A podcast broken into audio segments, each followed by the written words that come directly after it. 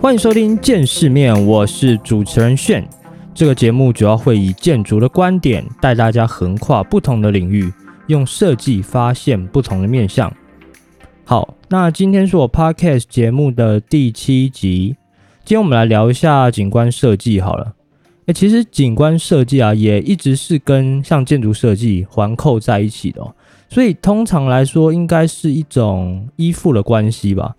那我们通常做建筑设计啊，会一起连景观都一起设计下去哦。OK，所以今天的主题啊，就是诶，一个寺庙的和尚如何变成一名景观大师嘛。那其实啊，讲到日本庭园，其实大家就最直接联想到的，应该就是枯山水这个词哦。那枯山水为什么会在后面广为人知？其实就跟这名和尚，就深野俊明这名和尚有关哦。OK，那我们就先来介绍一下深野俊明是谁。其实深野俊明呢，他本身是出生在日本神奈川的一个禅宗世家，然后他的爸爸深野信步本身他是一个寺庙叫建功寺的第十七代的住持哦。那他是一个还蛮努力的禅修高僧。那禅僧这个职业啊，其实在日本就明治维新之后就开始变得越来越世俗化。那什么叫世俗化？就正常，我们知道出家的和尚其实是不能娶妻生子嘛。不过日本的禅僧哦，跟台湾的不太一样。就对他们来说啊，禅僧其实它本身只是一种职业而已哦。所以其实他们是可以有副业的哦。就日本的禅僧啊，其实叫做房主。就他们其实可以吃肉，然后结婚、留头发，而且他们是上下班制的。就很有可能，如果你是在日本上班的话，很大一部分在诵经的这些房主，可能就是某间公司的主管哦。然后我记得京都有一个还蛮有名的酒吧，叫做房主 bar，它其实就是和尚开的酒吧。你进去里面的时候，你可以看到就和尚老板在柜台调酒，所以那种文化冲击的感觉就还蛮有趣的。好，那我刚刚讲到哪？哦，所以说在日本的和尚啊，其实本身就是可以有不同职业的。那讲回到深野俊明哦，他为什么后来会成为一名景观设计师？其实就跟我刚刚说到禅宗世家还有蛮大的关系哦。就当时他在上高中的时候啊，因为他们家的建功寺就是比较年久失修的状态，所以他爸那时候就是为了要改造这个寺院啊，所以就请了日本一个蛮有名的造园师哦，叫做齐藤胜雄，来帮他们整修一下寺院。然后当然了，在整修的过程中呢，深野俊明就也在旁边看嘛。然后他看着看着啊，就发现说，诶，他其实对这种庭园设计还蛮有兴趣的哦。所以他后来就到齐藤胜雄的底下去帮忙，然后也学了一些造园的知识啊跟技巧。然后不久之后，他就自己出去成立了他自己的事务所。然后后来也借着就各种不同的庭园设计。然后不同的枯山水庭园的形式啊，获得了蛮多的这个奖项。那他之前其实还有被《时代》杂志评为就当代最值得尊敬的一百名日本人之一哦。好，那讲到这里啊，我们就可以来聊一下说，哎，我们刚刚说到的枯山水到底是什么东西哦？其实如果你有看过的话，大概会知道它是长什么样子。好，那我们常说到的枯山水啊，里面有提到的这个水，其实它是用很细小的这种沙石去表现了。那通常来说啊，可能白色的石头会居多。然后枯山水的这个山啊，其实它是用不同大小的这种石块去呈现了。通常还会在这个沙石上面呢画一圈一圈的纹路，来表现出这种水的流动感哦。所以其实你从枯山水的字面上啊，你就可以想象的出来它是一种干的景观设计。OK，那这是一种表现法嘛？那具体来说啊，为什么会想用这种表现法？其实本身跟他们的禅宗思想还有蛮大的关系。就我们人在地上，其实可以看到云跟水是时时刻刻都在流动的嘛。但其实对于禅的那种思想来说，其实他们是站在一种更高的维度。在看这个问题哦，就举例来说好了，假设你今天是在外太空看这颗地球，那你可能就会发现哦，这个世界它是一个静止的状态，就可能云不会动，水也不会流，然后也没有人，甚至它也非常的安静。所以它这个概念呢，就是在打造一种微观的世界的感觉，就是提醒你在你修行的时候，它有一个特殊的情境给你包围起来。所以在这种景观设计之下，通常他们不太会用开花的植物，比较多的都是那种常绿树，就是比较没有季节性变化的。然后苔藓、沙子跟石头，就这种常年处于静止状态的这种元素，所以你自然看这些景观啊，你就会觉得哦，我心整个就平静了下来哦。那一般这种枯山水啊，就是比较属于观赏型的，就是说它会划定一个界限。然后没有路径可以给人进去，那这种观赏型啊，其实它就是算枯山水里面其中一种形式哦。那待会讲到后面之后啊，我也会开始陆续提到其他种类的枯山水。好，那讲到这里啊，我不太确定说我刚刚讲的这种宁静感，大家能不能感受得到？其实我直接讲一种对比形式来给大家想象一下好了，应该蛮多人去过那种草地的音乐节吧。然后地板上可能一堆霓虹灯跟落地的音响，然后呢，这时候再放着一些独立乐团的音乐，所以这就算是一种很嗨的动态情境哦。讲话你还要贴着别人的耳朵，那你跟这种枯山水很宁静，然后可能进去的时候大家都很安静，你要干嘛？Hello 的那种感觉哦，安静到你觉得哦，我可能需要传讯息来跟人家沟通。那这两种空间的情境对比，其实。你就可以发现说这个蛮巨大的差别。好，那讲到这里啊，我相信应该大家都了解了这个情境哦。那我们就来说一下这个枯山水的景观，大多数它可以在哪里看到？其实蛮多枯山水的庭园啊，都是在寺庙里面比较多。那以日本的话，以京都来讲，我觉得算是最多的吧，因为京都它本身就是一个古都的关系哦。所以这种老寺庙相对上它的比例也保存的比较多，所以保存的多啊，相对来讲就是游客会去的比例也会比较高嘛。OK，那我就来介绍几个比较经典的寺庙好了。就如果之后你可能去京都的话，你也可以把这些就是这些寺庙的景点排进你的旅游清单里面了。那第一个的话是龙安寺，我不知道大家有没有听过。这个寺庙的话，就是被列为联合国教科文组织的世界遗产。那其实它也是京都的文化国宝之一哦。那这个寺庙的话，其实交通上面我觉得还算蛮便利的哦，基本上就是你搭公车就可以到了。那很多游客啊，其实来龙安寺最多人看的地方就是它的有个叫方丈石亭哦，石就是石头的石，庭院的庭。那它算是一个我觉得还蛮经典的枯山水形式哦。就如果你有去过的话，你可以发现哦，它整个庭院看过去，它是一个很工整的长方形，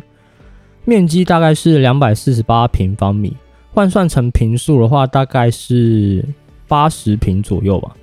然后它表面铺满了就是这种白色的碎石头，然后这个庭院里面啊，有十五个青苔的石头散落在各个不同的角落，有些可能是立起来的，然后有些可能是躺着。然后在它的周围一圈呢，是一个一米八高的这种传统土墙，当做它的那种围篱哦。然后土墙的后面呢，它也有种一些樱花树，所以如果你是在樱花季的时候来的时候啊，你其实可以看到蛮漂亮，就是后面整个开满樱花的状态。然后刚刚有讲到啊，地板上的这种白色碎石头啊，其实每天会有寺庙里面的僧人啊，就是用那种耙子，你知道吗？猪八戒的那种耙子，去刮出一条一条的纹路。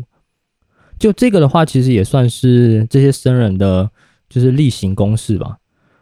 然后你到那边的时候啊，你会发现说，哎，这些游客其实他都坐在寺庙的台阶上欣赏，就是每个人看起来都蛮安静的，然后就在那边观赏，然后可能用手机啊、相机拍照这样子。那因为这种庭园哦是属于观赏型的，所以基本上你就是只能在它的周围一圈，你没办法走进去哦。好，那这就是我第一个推荐的隆安寺哦。那下一个我要推荐的是建仁寺，就是建筑的建，然后仁爱的仁。这座寺庙也是在京都，然后这座寺庙其实离闹区还蛮近的，就是在那个四条河原町那附近。基本上就是你如果在那边附近逛街的话，你散步一下就可以走到了。那在你走到这个寺庙的入口之前啊，其实它两旁也都是种满了这种樱花树。所以你在进去的时候啊，你就会发现说，诶，它在入口前面有一个很长的长廊哦，你会发现很多人在那边穿着和服拍照，所以当下的那种情境啊，其实是还蛮美的。那你在走进去建仁寺之后啊，你会发现说，哎，其实它的庭园啊，比我刚刚上一个说的龙安寺还要更大哦。然后它的庭园的数量其实也有好几个。那建仁寺的枯山水跟我刚刚讲的龙安寺，它们的区别就是说，除了刚刚讲到的白色碎石，还有这种苔藓石头之外啊，它其实有加入了更多这种大量的，比如说松木或者是灌木去做点缀哦。所以说，在景观的搭配上啊，就有比刚刚的龙安寺更丰富一点哦。龙安寺其实又更偏向于这种很纯粹的景观，但是我觉得啊，其实一般人会比较倾向于这种呃有绿植啊去点缀的空间。虽然说这两间寺庙在这种植物的搭配层次上有一些区别哦，不过说他们整个共通点就是他们用这种大量留白的方式啊，去创造一种很宁静的效果。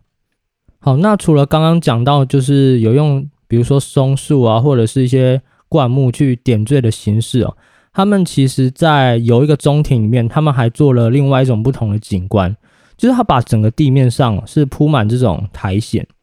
然后苔藓本身啊也是有这种高低起伏的。然后在这个庭院的四周啊，其实它也种满了这种枫树。虽然说你是不能直接走进去这个庭院里面啊。但因为寺庙本身它是用这种环形的连廊给串在一起的，所以说当你走在这个连廊里面的时候，你在每一面都可以看到这种庭院的变化。那其实我觉得建仁寺它本身的 CP 值算是还蛮高的，因为其实你只要花一百块钱，你就能观赏到不同庭院的四季变化。就有我刚刚说的纯粹的枯山水嘛，但是也有这种因应四季变化的这种中庭。好，那在介绍完了上面两个寺庙之后啊，我再来介绍一个，它也在京都，但是它的参观流程就稍微比较麻烦一点了。它叫做西方寺，就是西边的西，然后芬芳的芳。那它跟前面两个寺庙就比较不同的地方是啊，它更像是在一个森林里面的感觉。其实它有名的原因呢，除了它也是世界遗产之外，最多人去参观的原因就是因为。它的景观其实是由一百二十种青苔覆盖在地面上了，所以看上去啊，你就会觉得很像那种起伏地毯一样哦。好，那我刚刚说到参观流程比较麻烦的原因，就是你其实要先去邮局买个明信片哦，然后你要在上面写可能你要去的日期，然后还有参加的人数，然后你还要再等他寄回来给你一个确认信哦。不过我觉得就是以这个流程来说，它比较不适合你只是短期要去五天四夜旅游的这种游客，它比较适合的应该是在日本你可能短居或是长居的人哦。那其实这种预约制哦，就在日本其实来说是蛮常见的，因为像我之前其实也在日本待过几个月的时间，然后那时候我是去参观武藏野大学里面的有个图书馆，它是藤本壮介设计的。然后还有像是时尚纯也有设计的一个 K A I T 的工坊，像这种它都是事先你要在网络上预约的。哦。那其实好一点啊，就是它可以在网络上预约，你不用寄明信片哦。那我记得我那时候在参观那个时尚纯也设计的 K A I T，就是神奈川工业大学的时候，因为我那一天去的时候刚好就是也是路不太熟，然后他本来写说可能九点你要准时入场，所以我就想说。日本说的准时，应该真的是蛮准时了。然后我那时候其实有点小迟到，我就很紧张，说：“诶，是不是迟到？我整个人就进不去了。”所以我那时候就一到了那个车站之后，我赶快就叫了一台计程车冲过去。我记得从车站到那个大学大概多花了两三千块日币吧，就是蛮贵的。然后结果到了之后，我就发现说，其实他根本就没有在管。所以这个也是算留给我一个蛮深的印象哦。好了，那其实这算是题外话，因为我想说的就是预约制啊，其实在日本就算是还蛮普遍的。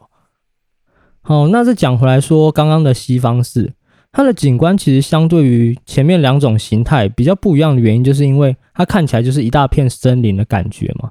所以它的动线相对于呃前面两个比起来，就是它比较自由一点，就是它没有给你限定一个范围去观赏某个景，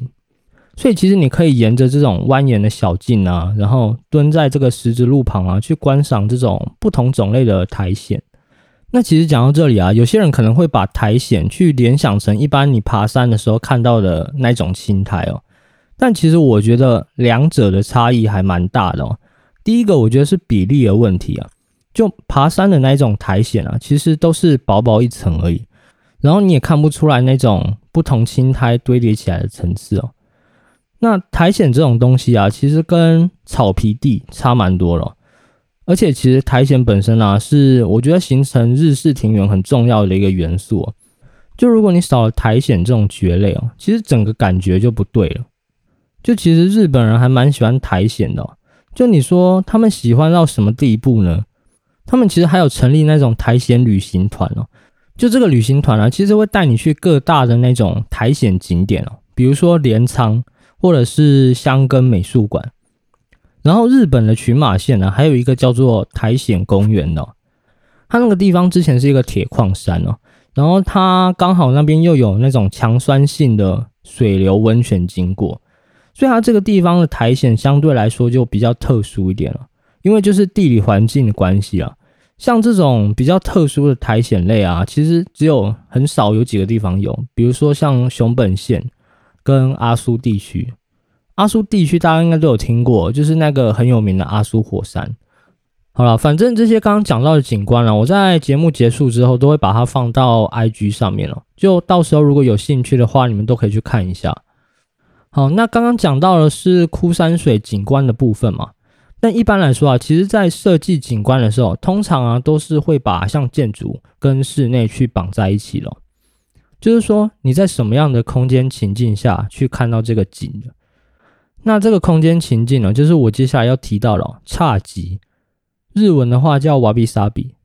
其实侘寂这个元素啊，现在已经被蛮广泛应用在就各种设计里面了。那我刚刚说的侘寂啊，其实它字面上的意思就是朴素，然后很淡然，不需要过多的这种人为装饰，然后你可能呈现事物最原始的一面哦，那种比较不完整的状态。所以你从这个字面上的意思啊，你大概就知道说，精装修的房屋哦，绝对跟侘寂是两个相反的东西哦。其实你下次进到一个空间呢，你就可以判断说它是不是侘寂风哦。其实主要有几个蛮重要的元素，第一个就是它有没有带有这种米灰色斑驳的墙面，或者是有表面肌理的这种涂料。你不要跟我说鬼屋哦，侘寂跟鬼屋有时候只是说你会不会设计而已哦。OK，然后第二个的话就是会有一些自然的元素，比如说天然的老木头，或者是竹子，或者是藤编之类的。那也有可能是天然的亚麻布这种啊，然后地面的话，它可能会选用比如说混凝土来当做材料。如果你今天开的是一间餐厅的话，它可能里面还会摆放一些烧制过的土陶瓷啊，或者是釉面的这种器皿，然后可能再加一些枯枝跟花瓶来做点缀哦。简单来说，它就是蛮像一个性冷淡风格的，就是整个饱和度都是很低的。它不会有太多这种鲜艳的色彩出现那包含家具也是哦，就它可能用的都是那种天然的棉麻，或者是比较极简一点的这种设计哦。好，那其实有关家具这一块啊，也可以另外再开另外一个系列来讲哦，因为其实家具这一个部分也蛮有趣的哦，就除了便宜跟贵之外，它其实有非常多的这种风格元素在里面。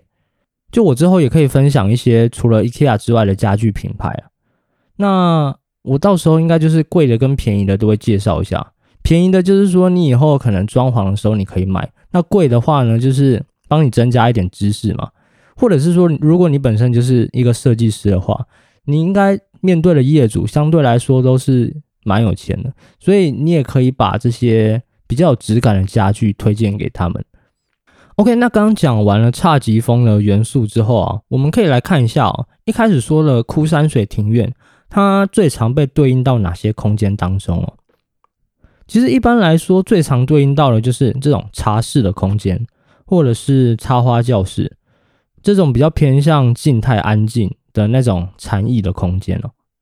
或者是你可以稍微动态一点，可能是瑜伽教室，我觉得这都还算是蛮不错的一种对景的关系哦。